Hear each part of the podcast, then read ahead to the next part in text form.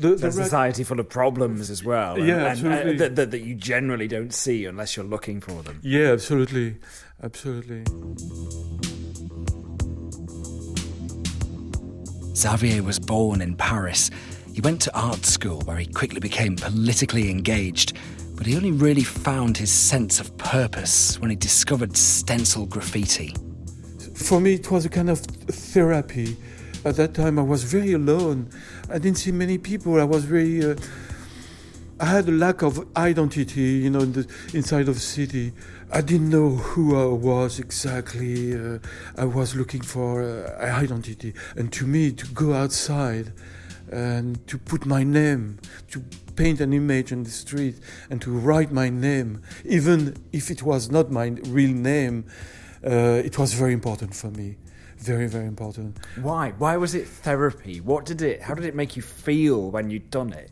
because uh, you know to live in the city is very difficult it's very i remember not to talk to anyone for i used to take the subway and to feel completely isolated on the middle of people. It was terrible. I felt uh, uh, i was not happy at all you know.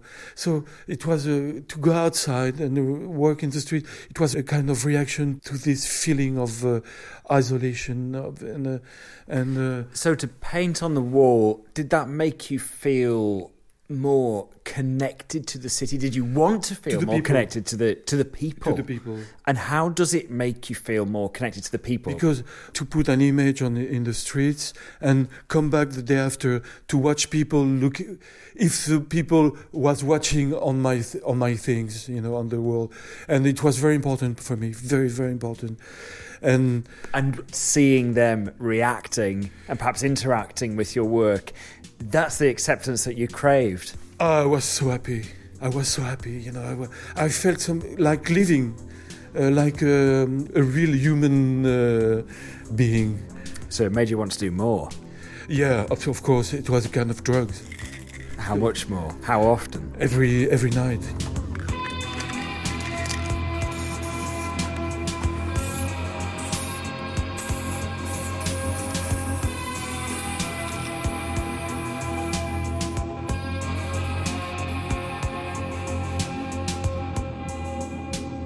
Blek Le Rat doesn't just paint rats. No, th- this one is a this one is a soldier carrying a, a, a child in his hand. Uh, in uh, in 2003, I made a